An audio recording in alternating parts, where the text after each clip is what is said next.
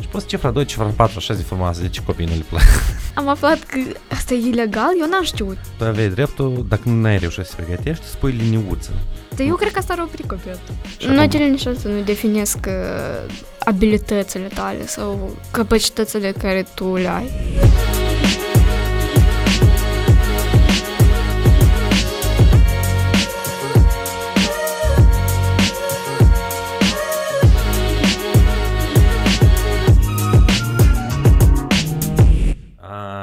Așa, dragi spectatori și telespectatori, bine v-am găsit la o ediție nouă de podcast Marca 3 la Tablă. Astăzi o avem în calitate de invitat din nou pe domnișoara Cătălina, ea deja în vacanță, respectiv o să vorbim cu dânsa din aspectul dat cum a fost anul ăsta școlar, ce s-a schimbat. Apropo, eu am mai avut o tentativă de a încerca să filmez podcasturi cu aproape 2 ani în urmă și respectiv ea, cât era clasa 6 la început, e acum clasa 6. Clasa 6 sau 5-a? Nu, a 6 precis, că la 5 eu nu eram la clasa viitorului.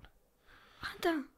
Era început de a 6-a, poate semestrul 2. Și ea deja e clasa 8 acum și o să fie, unele, apropo de ce eu însă lăs undeva, cred că partea asta o să fie link-ul la, dacă e interesant cuiva. Să vadă tentativa noastră. Și astăzi o să fie posibil întrebări care au fost și atunci, dar Cătălina probabil că o să răspundă deja cu alți ochi, cu alte experiențe, pentru că 2 ani de școală în viața unui elev înseamnă foarte mult. Norocel, Cătălina, ce mai faci? Foarte bine. Foarte bine? Foarte bine. Fac bine, da? Da. Răspunsul clasic la întrebarea ce faci. Dar tu, tot bine. Hai ca să luăm așa pe rând, o să încercăm. Cum, acum când voi urmăriți, încă nu este pandemie, deja nu e pandemie, sperăm că nu a apărut alta până ce apare disponibil acest episod. Cum e viața de după COVID? Mult s-a schimbat, în sfârșit. Cumva profesorii au o atitudine diferită. Eu asta am observat. Pandemia m-a lăsat ca elev cu impresia că profesorii și-au schimbat foarte mult metoda de predare. Și-au schimbat, nu știu cum, atitudinea față de școală. Eu cred că eu început mai mult să apreciez faptul că noi toți ne vedem față în față și pot să vorbească mai mult cu elevii decât când noi am fost în pandemie și nu puteai să comunici și... Sau dacă comunicai foarte, așa, impersonal. Pentru că profesorii deja au început să vorbească cu noi și despre școală, dar mai personal, să întrebe cum la noi sau... Cum sunteți, da? Da.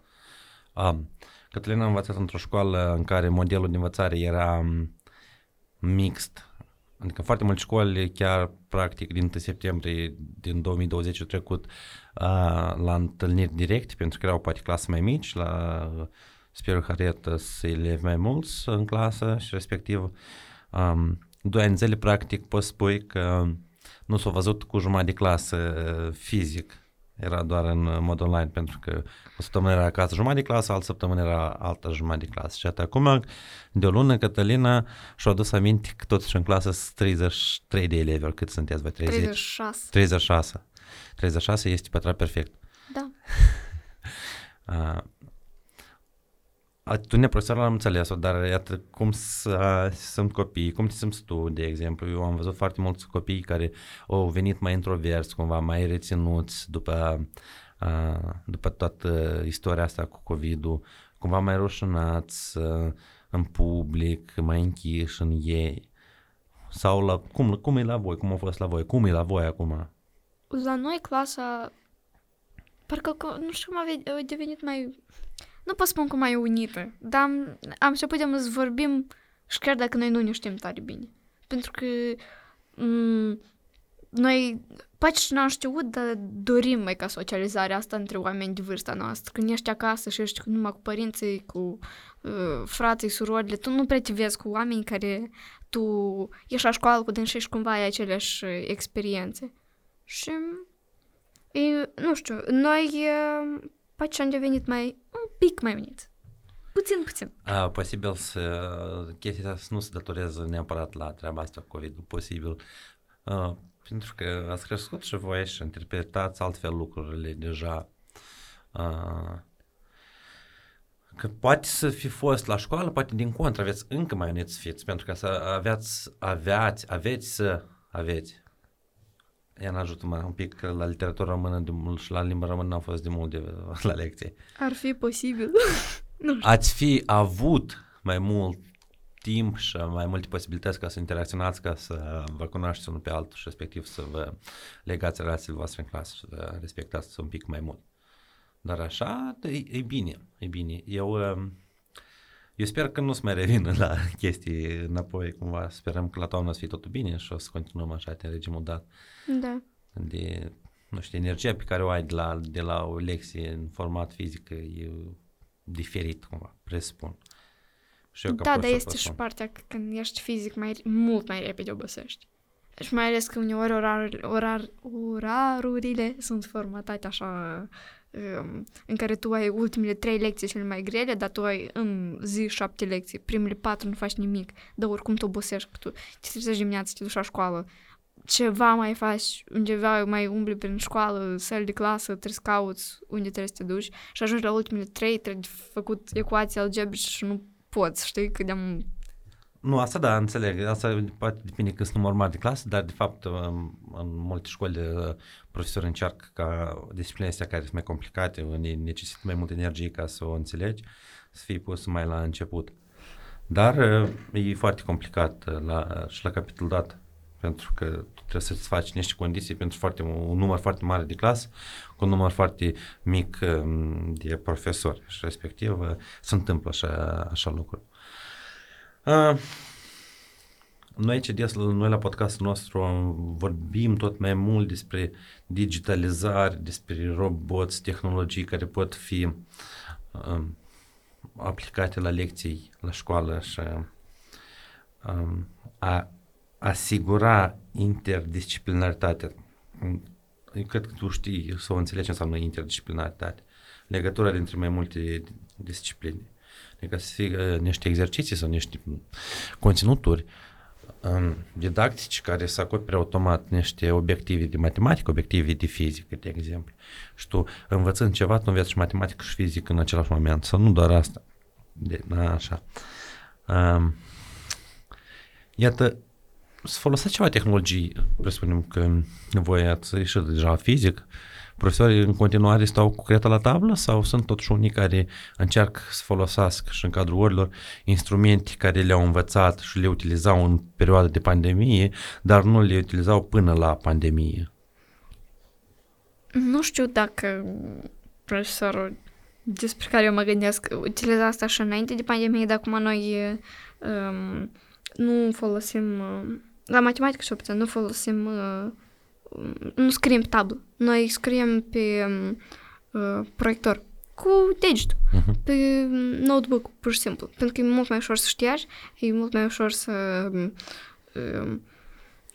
ca toți iasă la tablă și să nu trebuie să spui mâna pe cretă, mai ales că în pandemie nu puteai să ieși la tablă să pui mâna pe cretă, pentru că te murdăreai, în primul rând și al doilea rând, făceai contact și trebuie să te dezinfectezi pe mâini sau trebuie de fiecare dată să iei o bucată de cretă nouă pentru că era periculos. Îți amintesc asta ce ai de cretă cu dezinfectantul ăsta și combinația este perfectă. Hai să încercăm să trecem și la întrebări, care am spus că vreau să văd diferența dintre părerea ta de acum și cu părerea ta de atunci. Cum crezi, care este cel mai greu lucru pe care trebuie să-l faci când ești copil? În cazul tău, putem să spunem deja adolescent, copilul adolescent, transcendent înspre adolescent. Eu am uitat cum a răspuns la întrebarea asta înainte. Dar nici nu trebuie să minti. Nu, dar eu chiar am uitat. Dar... Tu la ce te gândești acum? E că pentru tine ca adolescent, care e cel mai greu lucru pe care acum tu trebuie să-l faci? E că te trezi dimineața în țară, ceva se întâmplă, ceva ți-e greu, ceva e ușor. Dacă am două răspunsuri? Poți da și 3 răspunsuri. Învățatul. Te-ai de balansat tot activitățile de la școală, de după școală, în general. Vara trebuie să înveți, tot timpul trebuie să înveți și e greu. E greu chiar dacă înveți bine și dacă nu înveți bine oricum. E același lucru. Și doi, deja am acumulat un nou răspuns pe parcursul a 2 ani. Trebuie să-ți balancezi și viața socială cu cu alți copii de la tine din clasă sau cu alți copii care tu știi, care tu vorbești. Trebuie să balancezi pe asta împreună cu viața, cu cariera. Gata, dar ești carieristă. Ok, bun. Gata atât? Ori, având în vedere că învățat se ocupă cam cât timp? 70% din timpul tău? 75. Am de timpul tău în care tu te trezi? Da. Nu, am de că scoatem acele 8 ore de somn și respectiv restul timpului cam 70% din învățare? Da. Cât ești? De la 8 până la 3 la școală și de la 8:30 până la 3 la școală și de acolo deja te duci acasă, mai faci încă vreo 2 ore jumate teme și după asta, nu știu, mai repezi pentru un test, asta numai teme scrise, știi? Mai repezi pentru un test, mai înveți o poezie acolo care trebuie să o înveți și gata, e ora 6 și n-ai ce să faci. Da. Sau copilul spuneam că așa poveste seară, da, așa, da. Ok. Dacă tot vorbim despre învățate, că în ce moment unui elev, copil, îi vine greu să țină pasul cu școala. De obicei, cineva mai devreme, cineva mai târziu, dar mulți cedează având de vedere că cel puțin voi așa spuneți, că e supra-sarcină sau e prea mult sau pentru cineva viteza de învățare e mai mică, la cineva viteza de învățare mai mare și reușește mai mult să înveți. Cineva reușește să țină, să spunem așa, să meargă într-un pas cu cerință la cineva, începe să șchiopătează și respectiv începe să ieșuiază. Iată, ce observi tu? Imaginează-ți tu ai colegi care înveți din clasa 5-a și atât, poate sunt cazuri care erau mai slăbuți, dar eu crescut? Nu, la noi invers. Ok. La noi media descrește, știi? Dar tu poți să ai chiar și o părere subiectivă despre asta, în ce moment, cum se întâmplă lucruri date. Eu știu că după pandemie lumea, sau în timpul pandemiei la noi a fost un boom în cât de ușor era să iei note bune, pentru că și asta sincer, știi? Ce mai consultai cu cineva când aveai de făcut o sarcină sau aveai mai mult timp, pentru că nu trebuia să te duci de vreme la școală și să ajungi mai târziu acasă, știi? Toate activitățile extrașcolare erau online, toate lecțiile din școală erau online și respectiv aveai mult mai mult timp să te informezi despre diferite și din cauza asta, despre diferite lucruri și din cauza asta așa, mediile stabil creșteau. Și acum deja am ajuns să ne ducem toți la școală și să nu fie pandemie și stabil înapoi descrește. Adică revin lucrurile la normal. Da. Ok. Rămânem deja în proporție așa cum trebuia să fim. Dar, da, asta e în principiu foarte ciudat, pentru că cumva te-ai simțit în timp la pandemie foarte încrezut în tine că tu poți să faci sau tu ții pasul cu școala, ajungi în afara pandemiei și tu îți dai seama că eu n-am prea repetat pentru chestii, că noi n-am făcut chestii și din cauza asta eu cumva am șchiopătat înapoi și am pierdut pasul și gata. Asta încă o dată demonstrează că notele nu prea înseamnă așa de mult decât cunoștințele, pentru că la mulți copii le creează iluzia că dacă ai o notă bună, asta înseamnă că tu știi și lucrurile la disciplina X, Y sau Z. Da. Notele niciodată nu definesc abilitățile tale sau capacitățile care tu le ai, pentru că tu poți să ai media între 7 și 8 la, nu știu, la română, dar tu poți să știi, de exemplu, tu poți să știi a scrie text. Pur și simplu tu, de exemplu, la teste, nu știu, mai greu sau n-ai destul timp să scrii maculator și pe curat sau tu nu ești obișnuit cu toate chestiile astea? Știu că, cel puțin din câte mi-a povestit tu, clasa voastră e destul de extrovertită și destul de gălăgioasă. Foarte, spune așa cum este, foarte gălăgioasă, foarte obraznică. Nu, stop, obraznică asta e altă descriptivă, asta deja eu n-am reușit să observ, că eu am făcut vreo 2 împliniri la voi, dar în 2-3 lecții nu reușești să-i, mai ales că iar era jumate acasă. Da, da, acum dacă tu crede-mă, sincer eu spun, dacă era suplinire cu tine, noi era să fim mai cuminți decât dacă era să fie lecție normală. Pentru că noi la lecții normale ne... Sunteți deprinși, omul da, ăla e același profesor. Dar noi îl cunoaștem, știi? Aha, adică unele bariere sunt dizolvate, unele frontiere da, de comportament. Da, așa dacă e profesor de suplinire, noi așa, dar dacă ne pune note, dar dacă se ducă la dirigent și o să ne părască, știi? Și mai atent, mai atent. Aha, așa. De ce am spus de comportament? Pentru că o întrebare era că dacă ai fi profesoară și elevii tăi ar face gălăgie, ce faci tu în caz dat? Dacă eu am răspuns înainte că eu aș pune note, eu nu de mult am aflat că asta e ilegal să pui note la purtare în timpul lecției. Nu, n-ai răspuns cu notele. Ah, bun. Că eu am aflat că asta e ilegal, eu n-am știut. Eu am crezut că spate, nu știu, eu n-am primit niciodată, dar am crezut că e tu posibil. Ca șef clasă ar fi bine deja să vezi pentru ce spate de pus note, pentru ce nu spate de pus note. Și să comunici comunități de ele. Eu n-am știut, asta a fost așa un șoc. Nu e o problemă, că n-ai mai primit note pentru comportament. Nu, și am aflat că nimeni n-a primit niciodată. Și chiar când profesorii amenință, ei nu pun, pentru că ei nu au voie. Asta e un instrument de control, dar cineva o face asta într-un... O faci pe studii și apoi scoate.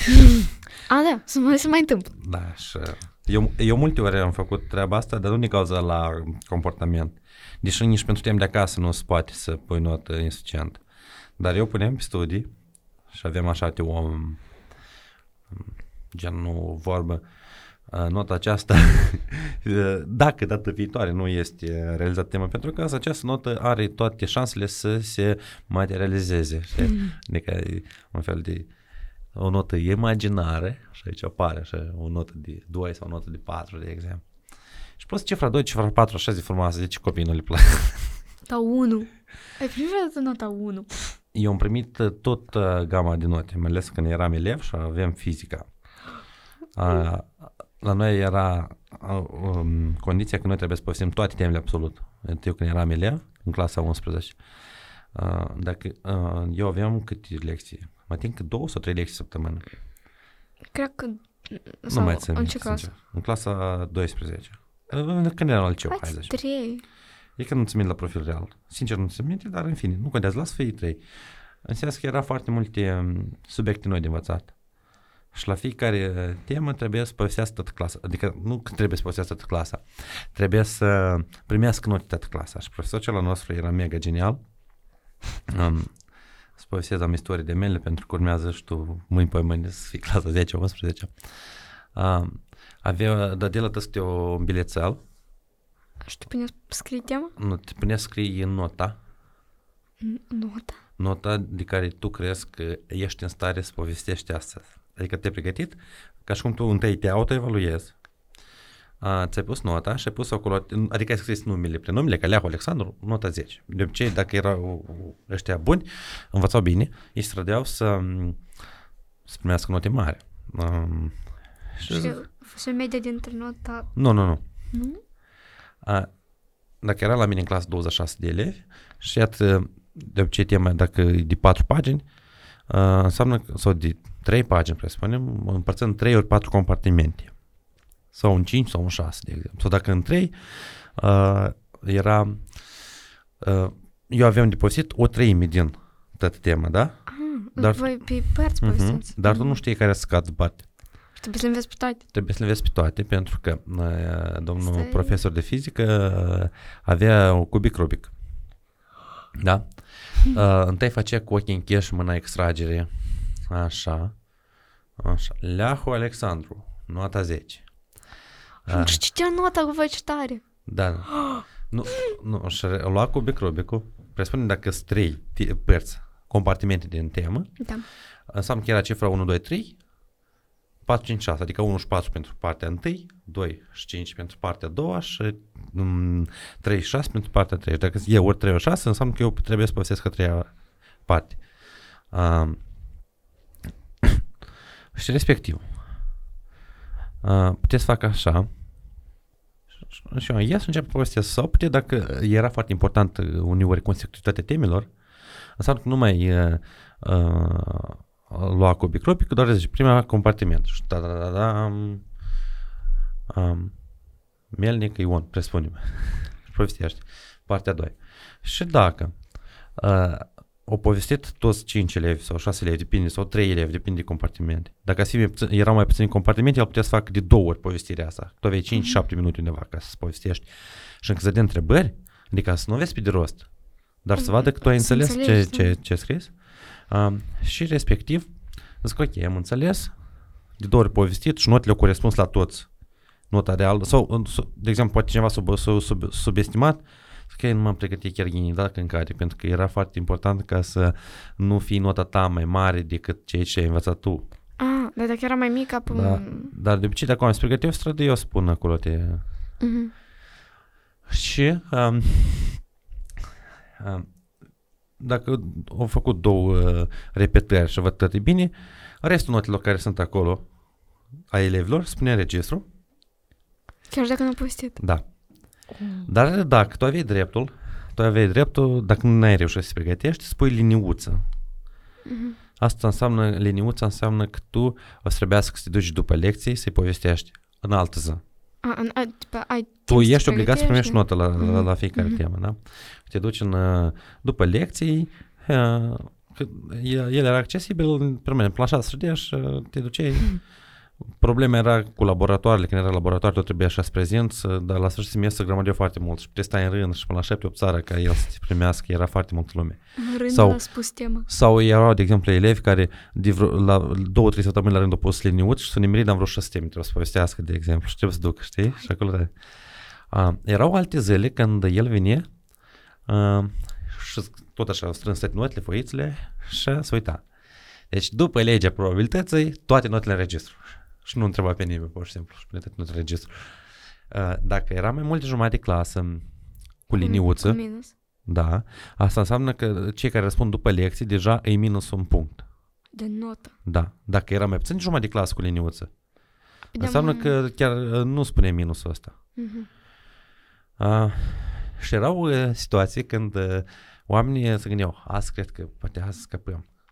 Gen să vină și după legile de probabilități, teorii statistice, și erau elevii care erau mai slabi, mai lenoși și zic că să-mi pun un 10 și nimereau la povestit și ieșea și nu știe atâta 2 și pune 2 registru și cumva în medie când tu ai 21 sau 2, adică noi avem efectiv peste 20 note pe semestru, da. Chiar dacă ți-ai pus un 10 și cumva ai ferairit și ai scăpat data asta și s-a pus registru, data viitoare, când tu o să te gândești că o să mai pun date, doi ce las să-l îndrepti. Plus erau de niște evaluări mega complicate, era un set de probleme, vreo 200 de probleme care știi precis că 4 probleme din trebuie să-ți ridicat de la capitolul dat, 4 probleme, adică tu aveai vreo 2-3 lucrări cu probleme de rezolvat, dar tu puteai să le rezolvi în timp toate. Pentru că dacă tu le-ai rezolvat și le-ai înțeles, că ideea care că tu, fiecare problemă valora câte 2 puncte din nota 10, da? Ai 4 probleme, înseamnă că tu ai nota 8 dacă sunt toate 8 corecte, dar una dintre dânsele trebuie să o explici oral, să înțelegi fiecare deducție de formulă, trebuie să o explici și dacă ai explicat-o corect, îți mai dea de 2 puncte. El are așa un sistem complicat, s-a gândit, nu? Atent. Pentru că avea o experiență de 40 ani, cred că, din domeniu. Și uite, care e ideea? Omul, dacă vrei, că el dădea voi cu tăt, cu caieti, cu cărți, orice, absolut, da? Dar erau probleme, complicațiile și trebuie din timp să le rezolvi pe toate, ca să nu se întâmple, pentru că se întâmpla lucruri, oamenii îți pregăteau, și trebuie să-i nota 1 la evaluare. Nota 1. Pentru că a făcut jumătate de problemă corect, asta e un bal. Asta e un punct. Da? Și restul nu ai făcut nimic, nici n-ai explicat nimic absolut. Și tu puteai să ai note de tări. Iată, eu am avut, când m-am în clasa 12, am învățat în școală, în sat, unde fizică n-am făcut efectiv deloc, absolut. Eu eram bun la matematică. Deci, în multe școli din sat, pe vremuri, era insuficiență de profesori pe disciplină. Uh-huh. Și puteam să fac geografie cu profi de educație tehnologică, că nu era... Asta e așa un schimb tare interesant. Și într-un an am făcut geografie cu profi de educație fizică. Nu știu de unde și până unde. Dar disciplinele de bază care erau la examen erau obligatorii. Era profesor de matematică română, franceză. Da, franceză. Precis faceam cu profesori de română, matematică și franceză. La chimie am avut noroc, am avut o profe extraordinară. La franceză tot, adică din școala veche. Erau și profesori din școala veche, sovietică, dar erau profi foarte buni. Limba rusă, am învățat-o cu profe de rusă. Dar erau câteva discipline care cumva eu eram, parcă nu m-a întrebat, că eu nu știu ce a fost la școală. Și m-am în clasa 12, ei deprinși cu sistemul ăsta care ți-am povestit, eu din clasa 10, eu pur și simplu căzut de pe altă planetă, zic, hai să vedem care e treaba. Și respectiv... Ți-ai adunat tot alai de note din toate tipurile. Da, în primul semestru am avut, prima notă mea la fizică a fost nota 2, pentru că eu am interlaxat. Și am stat, mai scurt, în jumătate de an, cred că am învățat tot fizica de liceu, din... și mecanica, și optica, și sunt de electricitate și alte lucruri, că în a doilea semestru am ajuns să mă duc la olimpiadă la fizică, în clasa 12. Și am avut, cred, cea mai mare medie în semestru 2. Dar cumulativ nu s-a primit clasa medie cea mai mare, pentru că 2 cel l-a stricat tot compotul. Eu, dacă aș fi fost în locul tău, eu cumva închidem amintirile astea în cel mai întunecos colț a creierului, să nu mi-aduc aminte, știi? Să nu mi-aduc aminte că a fost așa ceva. Da, dar ulterior deja cumva s-a rezolvat problema asta, dar nu știu, criza profesorilor oricum continuă. Da, totuși acum cred că mai mult de astea 3 materii de bază au profesori, dar... Nu, cam au tăiați. Pentru că, de exemplu... Poate de informatică sunt mai puțini. Probabil, dar având în vedere că și ori sunt mai puține, un profesor poate să lucreze la 2 școali. Și 2 zile să lucreze la școala X, 3 zile să lucreze la școala Y. Da. Asta e și în oraș, poate sunt profesori pentru toate discipline, dar știu că la sat uneori, de exemplu, poate să numerească să facă informatica cu, nu știu, cu un alt profesor care, pur și simplu, știi să prindă computerul și să învețe, să folosească manualul. Da, copiați codul ăsta de text. Și, iată, ceea ce am povestit eu este o tehnologie, așa, nu e digitală, dar e o metodă, un sistem întreg, adică e tare, tare fain modelul dat.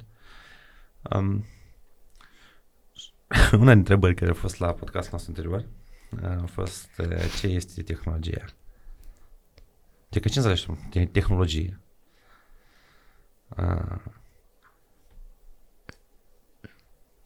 Te blochezi, tu nu vrei să spui primul lucru care vine în cap. Eu mă gândesc ce am spus înainte de asta. Tehnologia asta e orice lucru creat de om care e folosit ca să obțină un rezultat, ca să îmbunătățească viața, dar poate ca să îndeplinească un scop. Ok. Numai că tu nu te focusa, te rog frumos, pe partea asta ce am zis anterior. Pentru că eu, din contră, vreau să dau exemplu să arăt la lumea și să arăt și să-i propriu-zis când tu o să vezi podcastul dat. Să vezi că ți-ai schimbat viziunea, ai crescut, și lumea să înțeleagă că, măi, lucrurile se schimbă, oamenii cresc. Tehnologia pentru mine e un cuvânt foarte vag, adică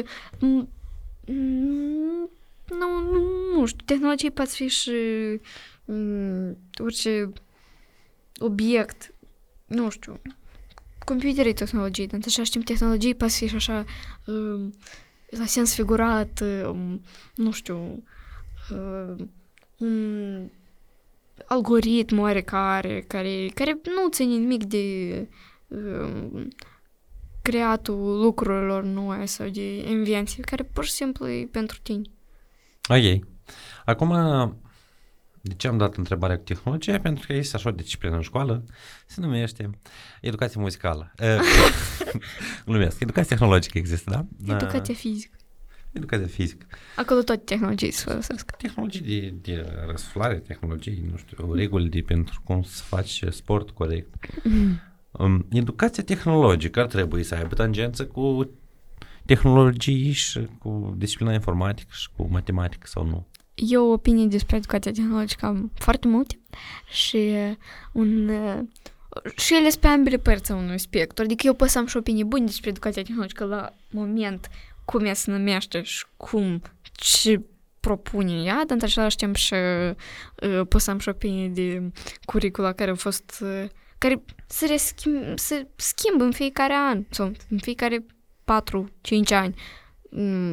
Ea recent a fost schimbată la educația tehnologică, dar au rămas bazată pe aceleași principii care au fost până acum. Și eu pot să am și opinii foarte rele despre educația tehnologică. Eu cred că ar fi interesant noi să folosim și să ne bazăm pe partea de tehnologică, din educația tehnologică și să putem folosim ceva tehnologii. Poate să fie băieți și fete la un loc în sfârșit. Băieții pot sta lemn cu mașina, cu laser și asta e tare interesant, dar fetele trebuie să coasă de mână haine, cămăși de noapte. Dar nu știu, la anul ăsta, chiar nu-ți minte, la anul ăsta ai educație tehnologică. Da. Ha. La anul, până la anul, da. Până între nouă. Știu de la liceale nu mai e. La anul, dar în clasa 8-a tu scapi de educația plastică. Muzical mai facem cu un an, da? Da, până între 8-a. Aha, ok. Până între 7-a desenați, până între 8-a cântați și până între 9-a croșetați. Brodăm. Sau brodați, da. Și mai... A, și până între 12-a trebuie să alergăm pe afară cercuri. Acum, voi copiii sunteți cumva beneficiarii numărul 1 a produsului care se numește școala, da? Școala e cumva vă prestează niște servicii. Servicii, într-adevăr. Servicii. Nu, încercăm să vorbim în aspect general. Da.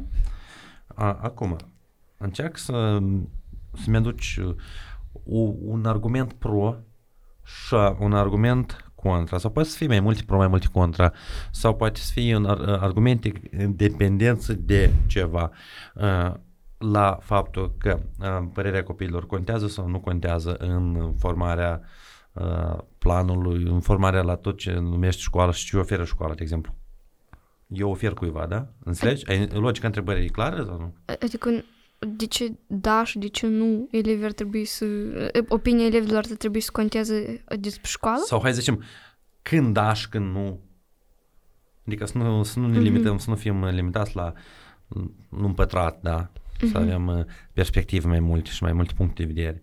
Iată, sunt copii care părerea lor contează sau la tăți părerea contează sunt oameni sau copii care încă nu s-au maturizat suficient de bine ca să fie obiectivi în ceea ce zic, băi, este consiliu de elevi, mie nu-mi place asta.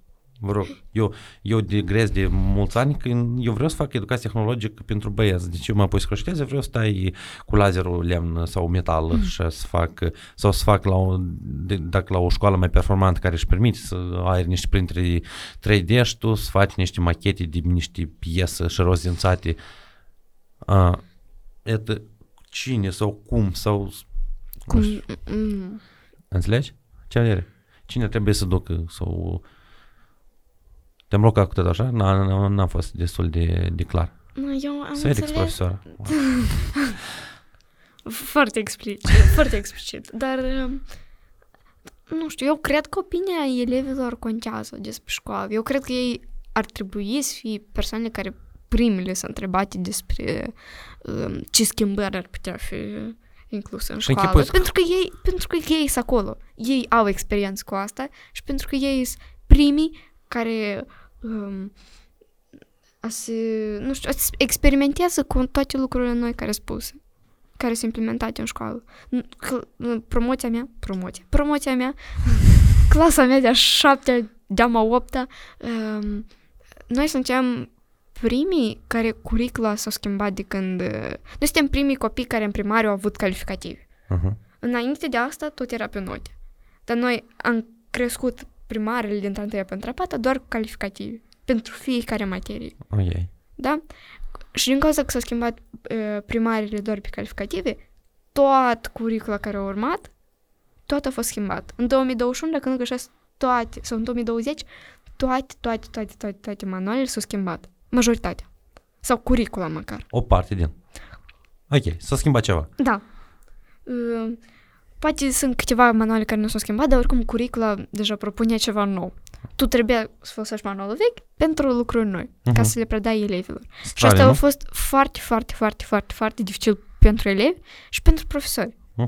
Dar mai mult pentru profesori, că ei nu prea aveau experiență și cum eu să folosesc manual de istorie care are 11 ani să predau o curiculă care a fost făcută anul trecut, știi?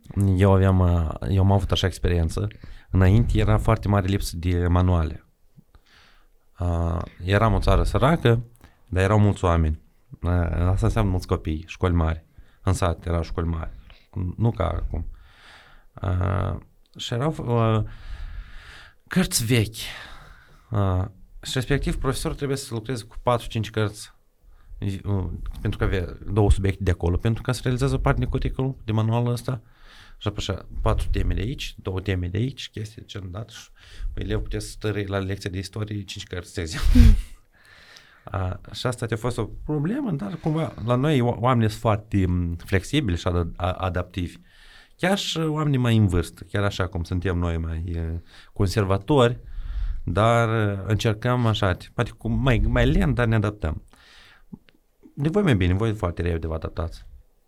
Dar de ce spuneam chestia cu părerea? Pentru că dacă voi să aveți putere, voi să spuneți, dar noi nu vrem nimic să învățăm. Tăți. Am vrut să spun nu, dar cumva aici vă arat. Pentru că... Nu știu, poate înainte de elev trebuie de întrebat profesorii. Profesorii sunt primii oameni care pot să-ți spună legat de școală, legat de educație. Fiecare profesor are opinia lui. Și el, cred că dacă e profesor, știe cum să o schimbe. Și știe ce și-ar dori el ca lui să fie mai ușor să predea. Da. Și... ca elevii să înțeleagă materialul. Pentru că noi ducem la școală, nu ca să luăm note bune, dacă putem acumula cunoștințe care să le aplicăm în viața reală. Și ei, dacă sunt profesori, ei vor pe noi să ne învețe. Și din cauza asta, ei trebuie să fie întrebați primii. Știi, încă mă gândeam că întrebarea cu notele mai fost, tot ți-am spus-o și acum te-am menționat de note. Eu mă gândesc la școală, asta ca idei. Poate tu să mare și să te devii ministru educației și să schimbi lucrurile. Sau eu țin ministru educației peste ani și o schimb lucrurile. Asta e mai probabil decât... eu mă gândesc că trebuie să fie foarte multe lucruri la școală, ori pot face, ori nu pot face. Adică, până acum era ori știu, ori nu știu. Adică, ce știi? În ce an s-a născut Hristos? Sau în ce an au câștigat Ștefan cel Mare lupta de la Vaslui, presupunem. Dar acum mă gândesc că trebuie să fie important, eu pot asta face sau eu știu asta faci. Sau nu știu, și atât. Înțelegi? Având în vedere că dacă ai trecut ecuațiile de gradul 2, presupunem, la anul să le înveți la matematică. Eu știu a rezolva ecuația de gradul 2 sau nu știu? Atât trebuie să fie că... Adică scopul e că tăți să poată face ceva. Da. Pentru că e foarte important pe viitor toți poți face, da? Dacă ești medic, înseamnă că tu trebuie la toate temele care ai avut evaluare sau verificări laboratoare, plătăți să soldeze cu eu știu asta. Dar nu să fie eu 6 lucruri știu, dar 4 nu știu. Și dă Domnul să tu să te îmbolnăvești din acele 6 care le știi și nu este 4 care nu le știi. Doar bolile cardiovasculare, pentru că eu pe restul eu la restul test nu am scris că n-am fost, știi? Pentru în școală chestia cu notele cumva n-ar fi tendința că tu să vrei să fraierești să copii. Că să iei o notă mai mare ca mama acasă nu scoată ochii, s-o părere. Da? Dar să fie deja scopul unui elev Băi, eu n-am multe opțiuni, știi? Eu trebuie să pot face lucrul dat. Că dacă n-am să pot face lucrul dat, trebuia să mă aduc o dată după lecții, să mai învăț, ca să totuși pot face lucrul dat. Și o să fie cumva mai ușor de evaluat lucrul dat. Sistemul ăsta care tu îl propui, așa, al tău, sistemul lui Alex, el include note sau doar opțiunea eu pot sau eu trebuie să pot? O să fie ori B, ori X. Unii X o să trebuia să revii și să mai pui bif. Dar eu cred că asta are o pricopiată. Eu cred că toți înțeleg, copiatul a fost făcut pentru note bune. Copiatul a fost făcut din cauza că notele au fost făcute. Dacă nu există note, nu există copiat. E așa de simplu.